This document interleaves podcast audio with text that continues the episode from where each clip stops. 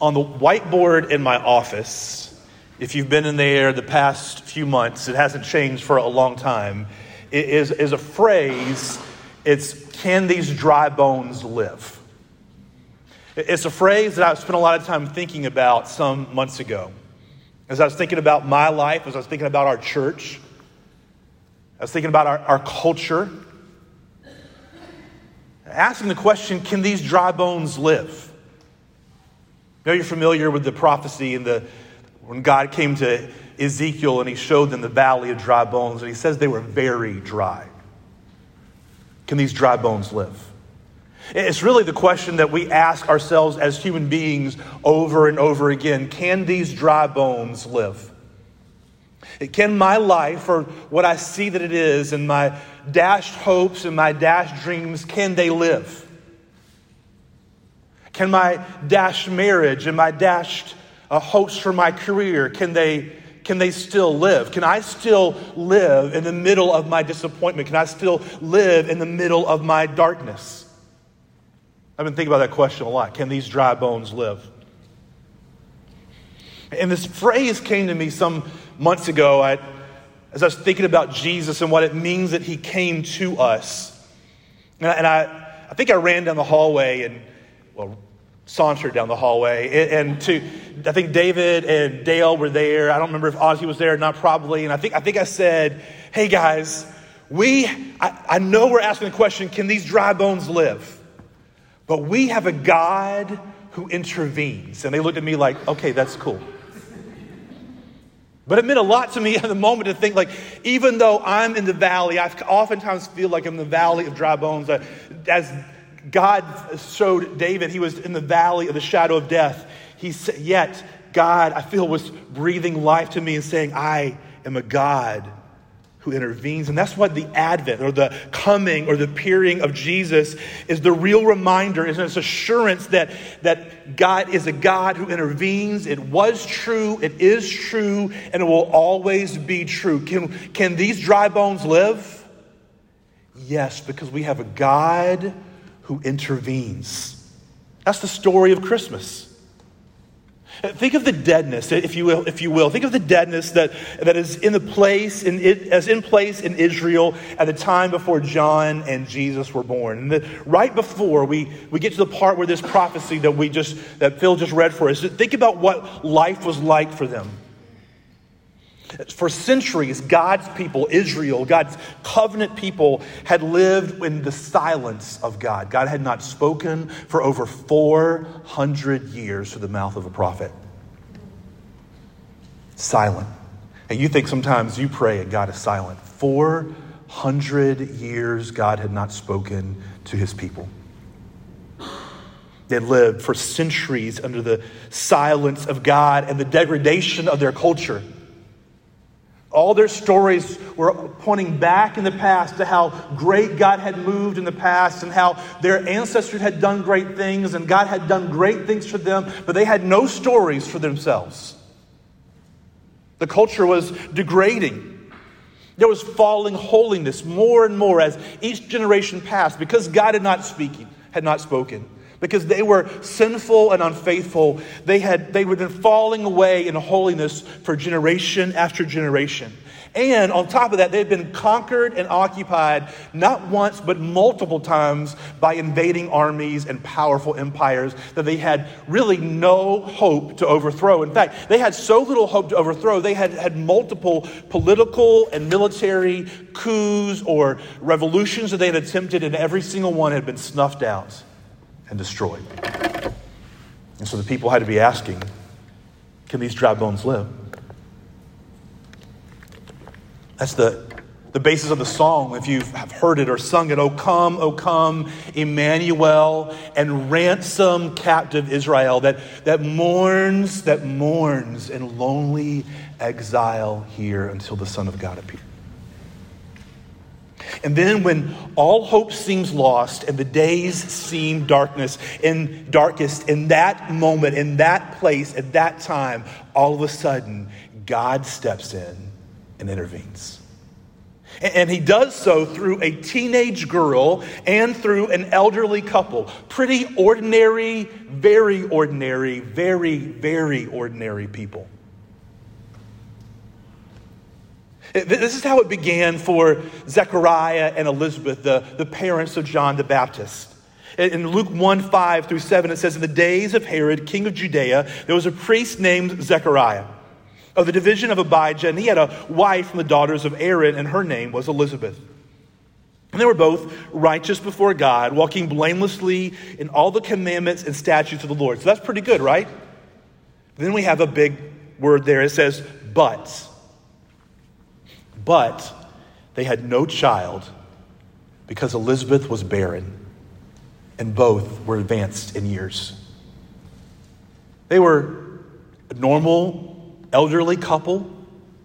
He was in the priesthood. She was of the, the out of the, the lineage of Aaron, and yet, and yet, they had no child because she was barren. And for anyone who deals with that kind of situation, it's incredibly difficult.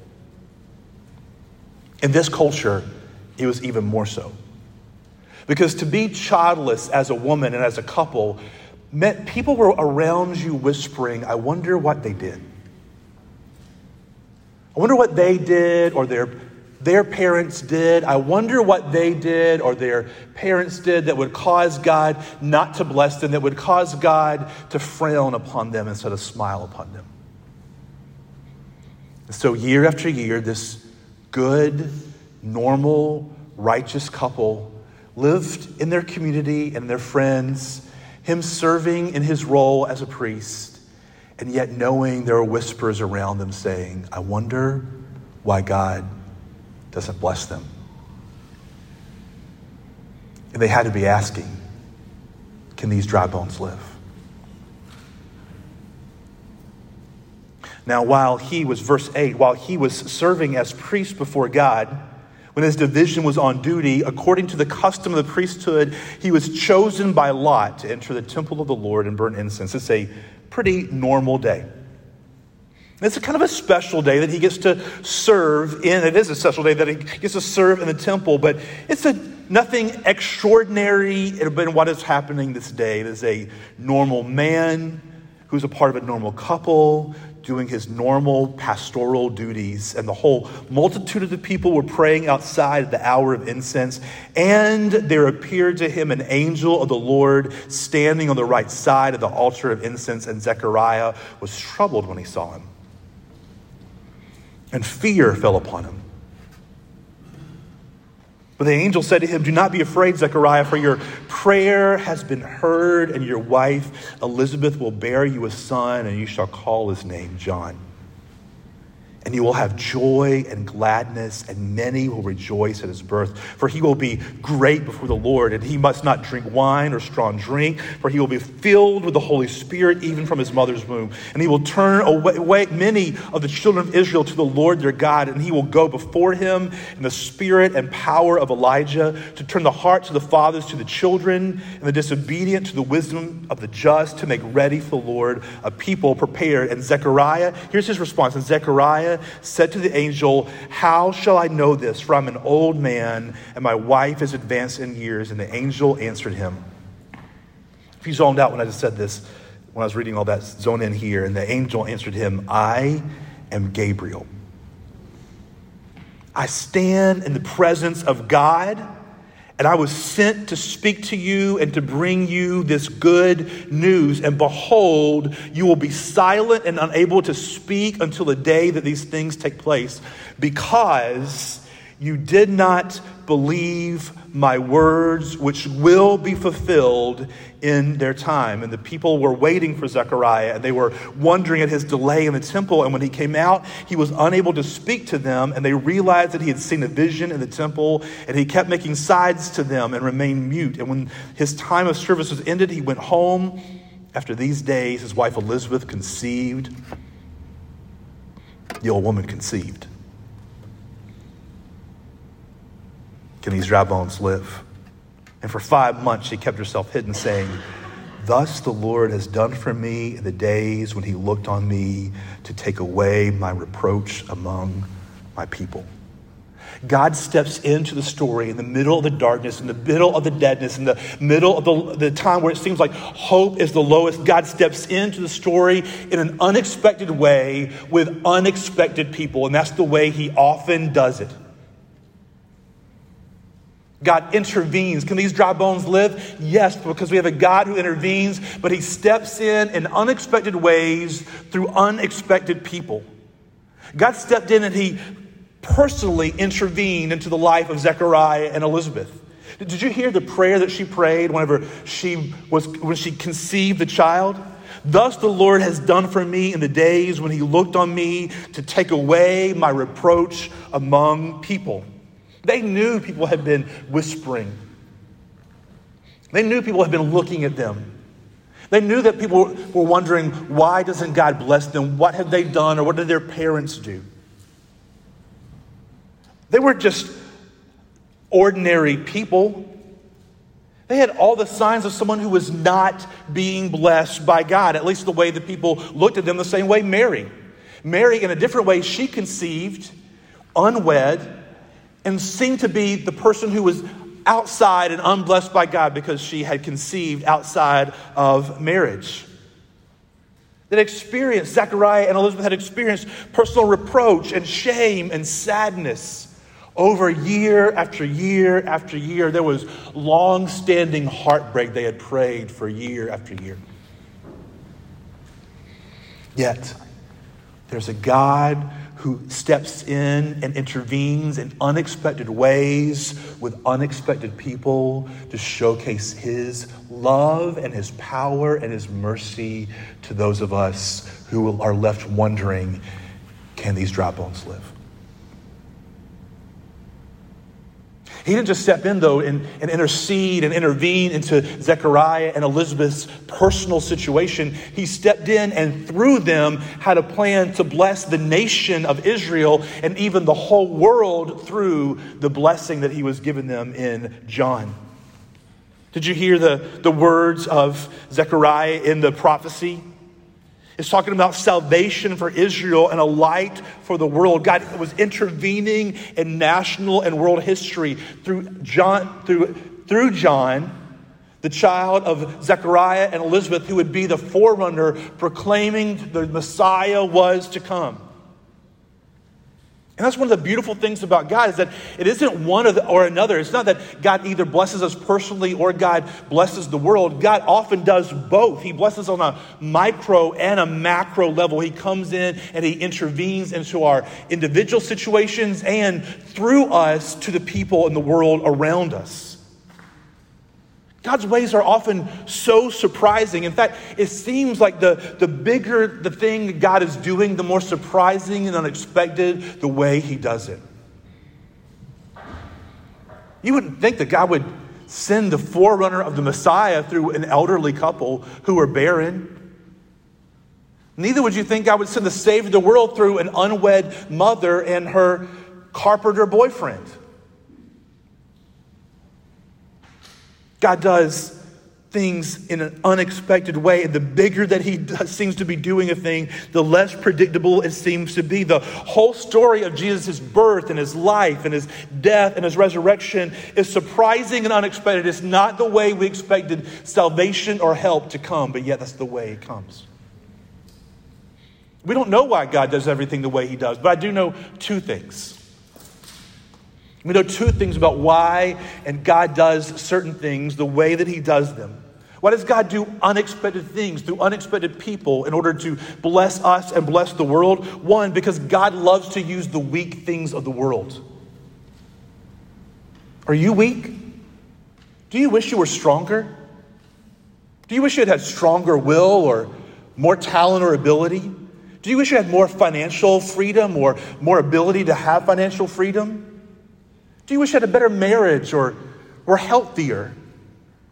Do you wish you weren't, you weren't racked by pain or doubt all the time? God, you don't have to wait to overcome those things so God can use you. God uses the weak things of the world in order to confound the strong. He uses the weak things. Well, the second thing he does is he do it. He does it in order to showcase His glory in a way that leaves the wise and the powerful wondering at the side. Why would God bless this childless elderly couple and send the, the Savior of the world through, through Mary? Because he uses the weak things of the world to confound the strong so he can show just how powerful and great he is. Are you heartbroken? Do you bear the reproach of others? So did Elizabeth and Zechariah. Are you misunderstood? Are, do you feel like you're an outsider without a defender? So was Mary. That period of time when she was, before God changed Joseph's heart and he stepped in, Mary was an outsider. She was now a pariah in her, in her neighborhood and among her people, an unwed, pregnant girl who had been set to the side by her betrothed husband. She was an outsider and she did not have a defender. This is who Jesus comes to, and this is who Jesus comes through. This is the mysterious intervention of God. He is mysterious and other and greater than us in the way that He intervenes into our darkness. But He intervenes. And that interve- intervention is not just mysterious, but it's miraculous. In those days, verse 39 of chapter 1, in those days, Mary's, Mary arose and went with haste into the hill country to a town in Judah. And she entered the house of Zechariah and greeted Elizabeth. And when, listen, this. And when Elizabeth heard the greeting of Mary, the baby leaped in her womb, and Elizabeth was filled with the Holy Spirit. And she exclaimed with a loud cry, Blessed are you among women, and blessed is the fruit of your womb. Why is this granted to me that the mother of my Lord should come to me? For behold, when the sound of your greeting came to my ears, the baby in my womb leaped for joy, and blessed is she who believed that there would be a fulfillment of what, she's, of what was spoken to her from the Lord. While the baby, by the way, pre birth, just conceived in the mother's womb, the baby is in the presence of the mother of the Messiah. The baby inside her womb leaps with joy because he is near. Now, the baby didn't know what was going on, but the Holy Spirit inside her womb, and the Holy Spirit came upon her and revealed to her, This is the Christ, the Messiah. That is miraculous. We have a God who miraculously intervenes into our darkness. He doesn't leave us there. He doesn't leave us there. He doesn't throw us a rope and say, Here's a rope, climb your way out. We have a God who miraculously comes down into our darkness and lifts us up and brings us out. That's the story of Christmas and Advent. He mysteriously and miraculously intervenes into our darkness. Verse 57. Now, when the time came for Elizabeth to give birth, and she bore a son, and her neighbors and relatives heard that the Lord had shown great mercy to her. Hear that? Heard that the Lord had shown great mercy to her. And they rejoiced with her. And on the eighth day, they came to circumcise the child, and, and they would have called him Zechariah after his father. That was the custom. But his mother answered, No, he should be called John. And they said to her, None of your relatives is called by this name. And they made signs to the father, inquiring what he wanted him to be called. And he asked for a writing tablet and wrote, His name is John. And they all wondered. And immediately, this man who had seen the angel had been made mute this whole time until she would bear this, until she would give birth to the son. And immediately his mouth was opened and his tongue loosed in their presence. The baby is born just as the angel who stood in the presence of God and brought, brought the word to Zechariah. His tongue was loosed as, just as he said, and he spoke, blessing God. And fear came on all their neighbors, and all these things were talked about through all the hill country of Judea. And all who heard them laid them up in their hearts, saying, What then will this child be? For the hand of the Lord was with him. When God comes and intervenes, we call it miraculous. It means when God comes in and does something out of the ordinary. It's super or supranatural. It is above the natural. It is above the natural order. Did you hear all, did you, did you get all of that? It's so easy sometimes to hear the Christmas story if you've been around a while and just to let it just kind of like fall into our minds like it's like some sort of myth, like it's some sort of fable, like it's some sort of nursery rhyme. But these are real people in a real time. And think of all the miracles that we just read in that section. These aren't even all of them. The angel's appearance to Zechariah was miraculous. His being cast mute was miraculous. Elizabeth's pregnancy was utterly miraculous. Did you get that? She said she was an old woman. It says it several times, so we'll know she's an old woman. She is beyond child rearing years. Yet somehow God came in and miraculously made her body fit for it and caused it to happen when she had been barren for year after year, decade after decade. Elizabeth's pregnancy was miraculous. Zechariah's muteness and his in, it was miraculous. His regained speech was miraculous. And his prophecy that God put his spirit upon him and he spoke the word of God, just as he did with Elizabeth, was miraculous. My question for you this morning is do you have a category for the miraculous? You might be a child of the living God, and you might place your faith and trust for your whole life upon this story that we are where we're talking about here. But do you live life? Do you have a category for a miraculous God who intervenes into our darkness? If not, then what story are you believing? Is it just some myth or fairy tale? Do you have a category for an intervening God? A God who doesn't leave you and your family and our world and our nation to ourselves, but comes in and steps in and does only what he can do. That which is super, supra, above natural. Can these dry bones live? We have a miraculous God who says yes. Do you have an expectation for the miraculous? Do you have an expectation that you serve a God who is greater and mightier and above you?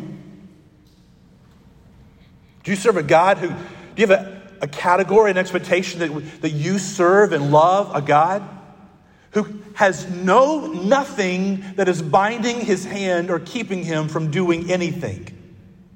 Who holds all wisdom and all power in his hands?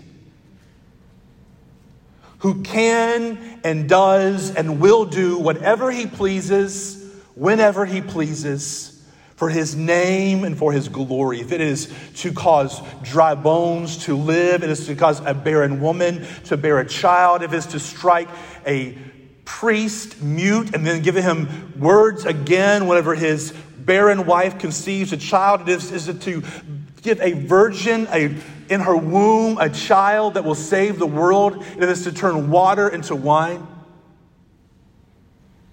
Do you have an expectation for that kind of God? You see, this question addresses the skeptic. Those of us who, hey, there are some of us who are in this room.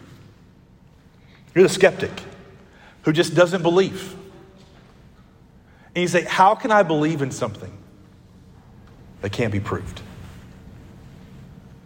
How can I believe in something that's supernatural?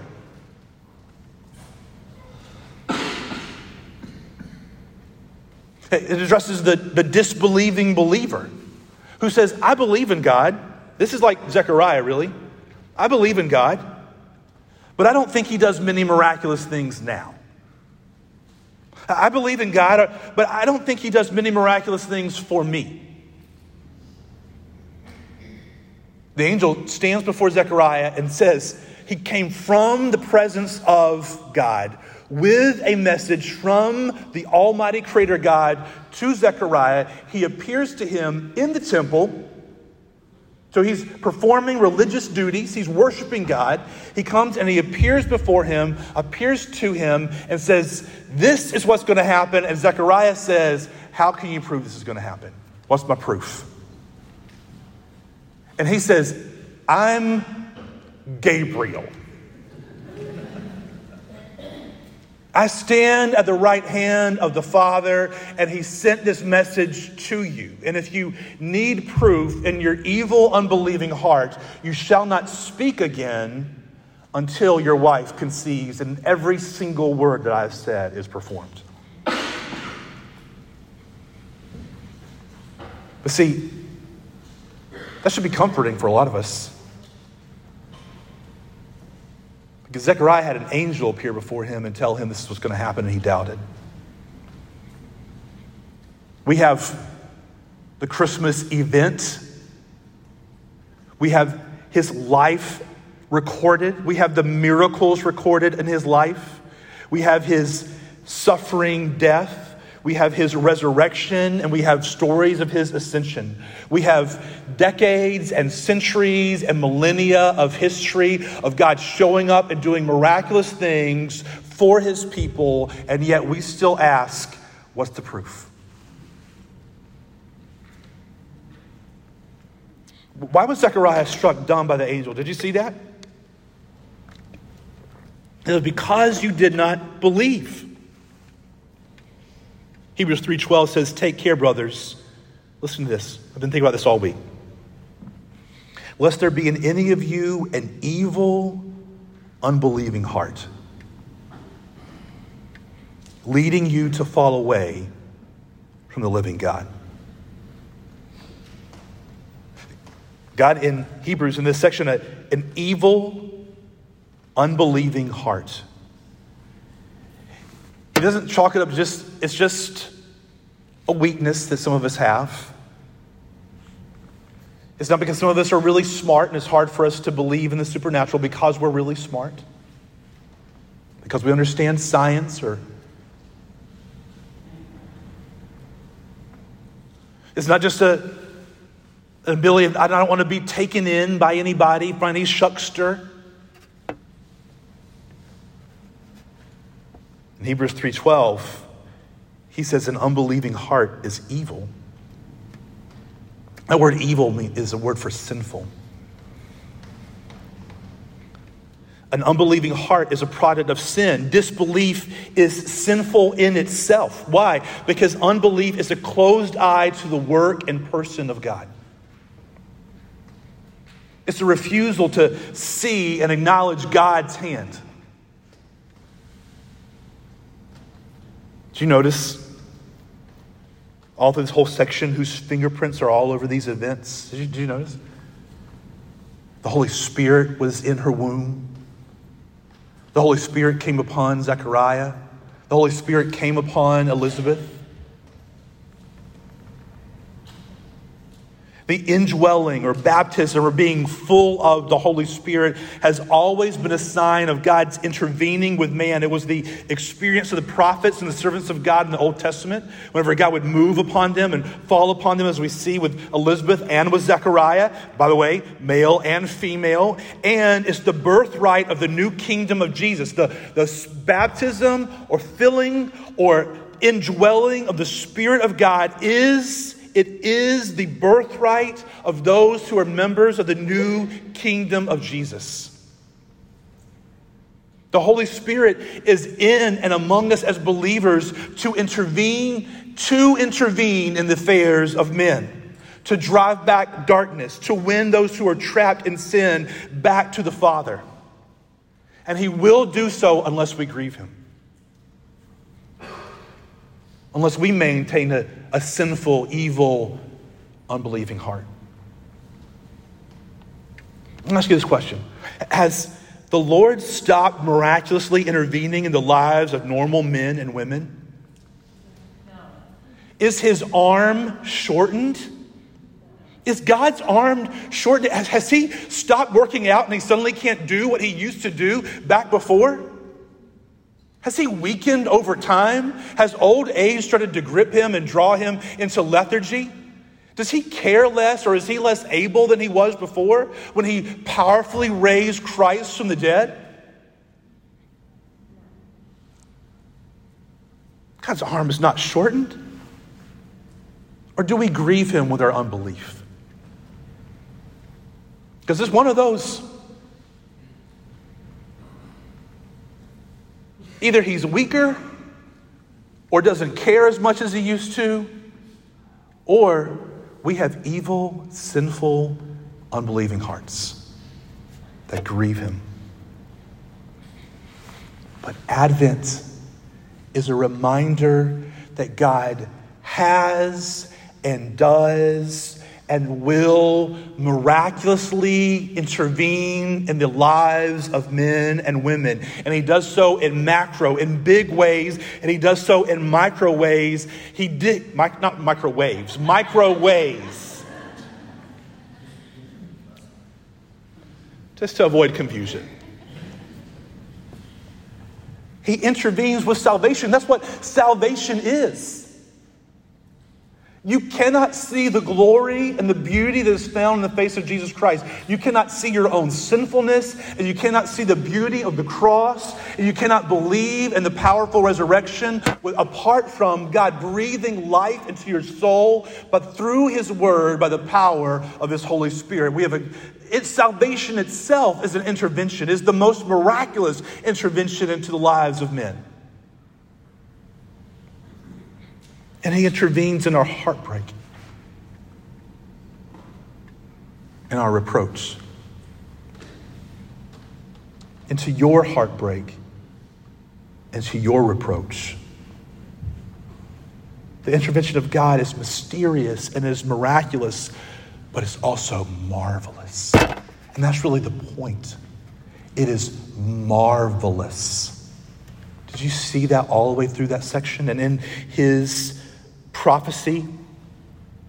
Immediately, when his mouth was open, his tongue was loosed, he spoke, blessing God.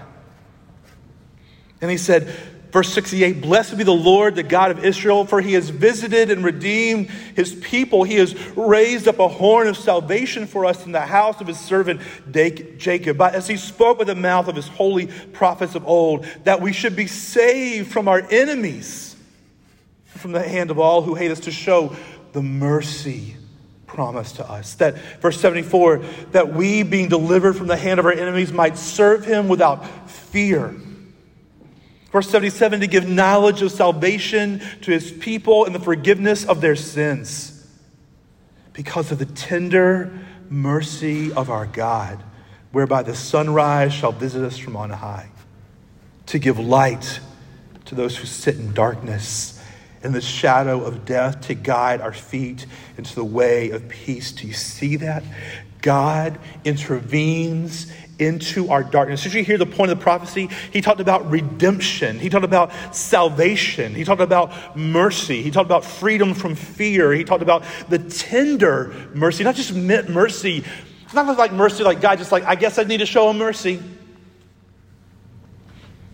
Have some extra mercy over here. Just throw him a little bit of mercy. Like you might throw a, somebody who's begging for money extra five bucks or something. Uh, it's extra. He says, no, it's tender mercy, like a father to a child. He described it as light dawning.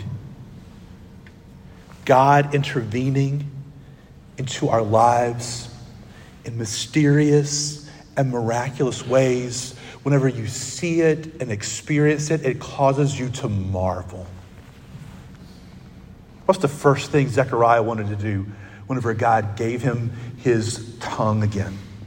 Was it to call out the name of his child? I'm sure he was stirred with joy. Was it to talk to his wife? The first thing he was stirred to do was to recount by the power of the Holy Spirit the goodness and the mercy of God that He is dawning salvation for him and his household and all the peoples of the world. He marveled. And as he marveled, it said all their neighbors around them marveled. The intervention, the miraculous and mysterious intervention of God, when you see it and experience it, it causes you to marvel. What I'm saying is, it causes you to worship and to praise your great and mighty, glorious God who does not leave you in the valley of dry bones, but comes and breathes life into you, into all that is around you, and to you and through you brings life and light and salvation and redemption and mercy and tender mercy to you and to everyone around you. It's a dumbfounding intervention of God. Zechariah is cast dumb by the presence of the power of God and his disbelief. But as soon as he can speak, they both, Elizabeth and Zechariah, praise God for giving them a child. What they really wonder at is the salvation of their Lord. Your God has come in and intervened for you. That is the story of Advent. It's the story of His presence now in your life. And it will be, if you're a believer in Christ, the story for eternity. It's a praise inducing intervention of God into our world. And today, if you're sitting there and you're on the outside looking in, sh- you should cause you, like the neighbors, to marvel and to wonder. I don't know what's going on in there. I don't know what's going on in Zechariah's house. I don't know what's going on with Elizabeth. It makes it seems ridiculous and silly to me, but all I know is that's an old woman who has now given birth to a child, and he couldn't talk for nine months, and now Zechariah, a pretty normal older guy, is now prophesying in the power of the Holy Spirit. What must it says? What must be going on here? For God was with them. And that is the story of Advent and Christmas that God is with us. Did you hear it as we were singing? Emmanuel, God with us. God is right now. He not only has in some time in the past, but He is now in your midst, intervening into your darkness. And if you are outside looking in, will you hear that call? And will you bow your knee and will you come in? Why stay in the darkness whenever He has pierced the darkness for you? When the second person of Godhead was born in a manger for you, whenever He lived a perfect life and died a substitutionary death for you, and has ever risen again to raise you. If you're a believer in Christ, man, it's easy to look around and it's easy to look within and see a bunch of darkness, isn't it?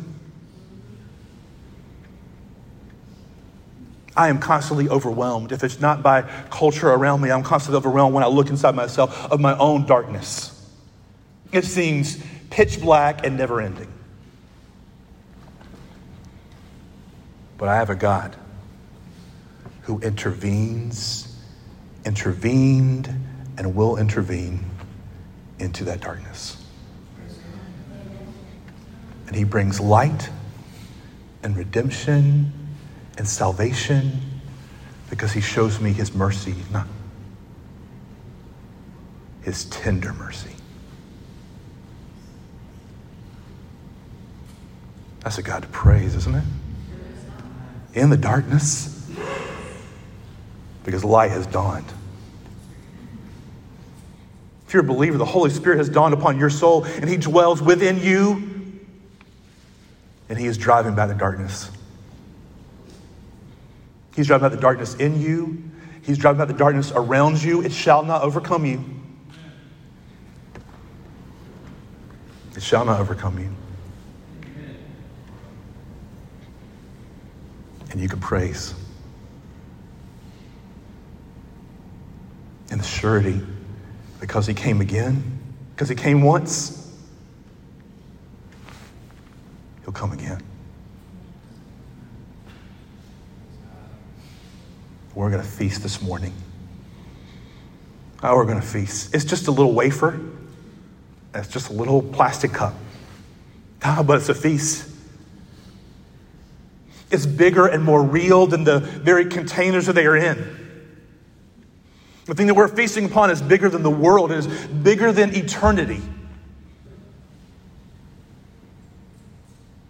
It's the presence and person of the second person of the Godhead, Jesus Christ Himself, whoever lives and breathes for you.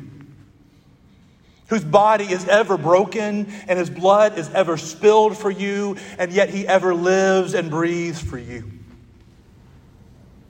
And so, believer, come and feast this morning. You can come solemnly or you can come joyfully. You can come dancing up the aisles to take that wafer and that, and that juice. You can come however you see, but come with your head held high. Come with clear eyes and a clear conscience. Not because you have anything to be proud of or because you haven't messed up even today, but because He ever lives and breathes for you. Can these dry bones live? Oh, yes. We have God who intervenes. Praise be to Him. There'll be two stations for you, one on one each side as you come forward if you're a believer in Christ. Partake and feast, and let's worship that God. Jesus Christ, Son of David, you ever live and breathe for us. You constantly are making intercession for us. You did not leave us to ourselves, you brought us near to you. You are bringing us near, and you will bring us near. God, we pray that you would forgive us of our unbelief. Forgive our evil, disbelieving hearts. Forgive us and help us not to grieve you, God. Help us to expect you to do amazing, miraculous, mysterious things so that we and the people around us would marvel. God, cause your salvation and your truth to dawn upon our hearts and minds. In this Advent season and beyond, we pray. Amen.